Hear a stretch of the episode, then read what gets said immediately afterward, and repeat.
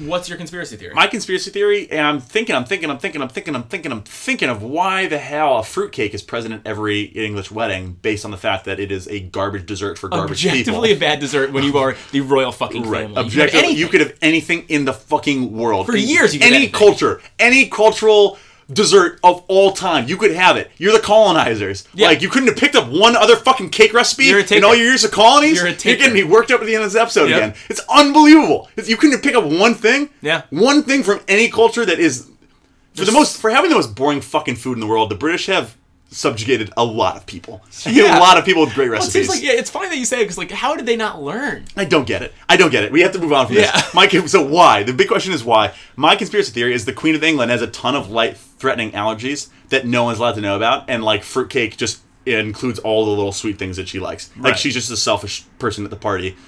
Sorry, yeah, everyone's Queen gonna be- Elizabeth is a bitch. That's an And, official. uh, and that's that.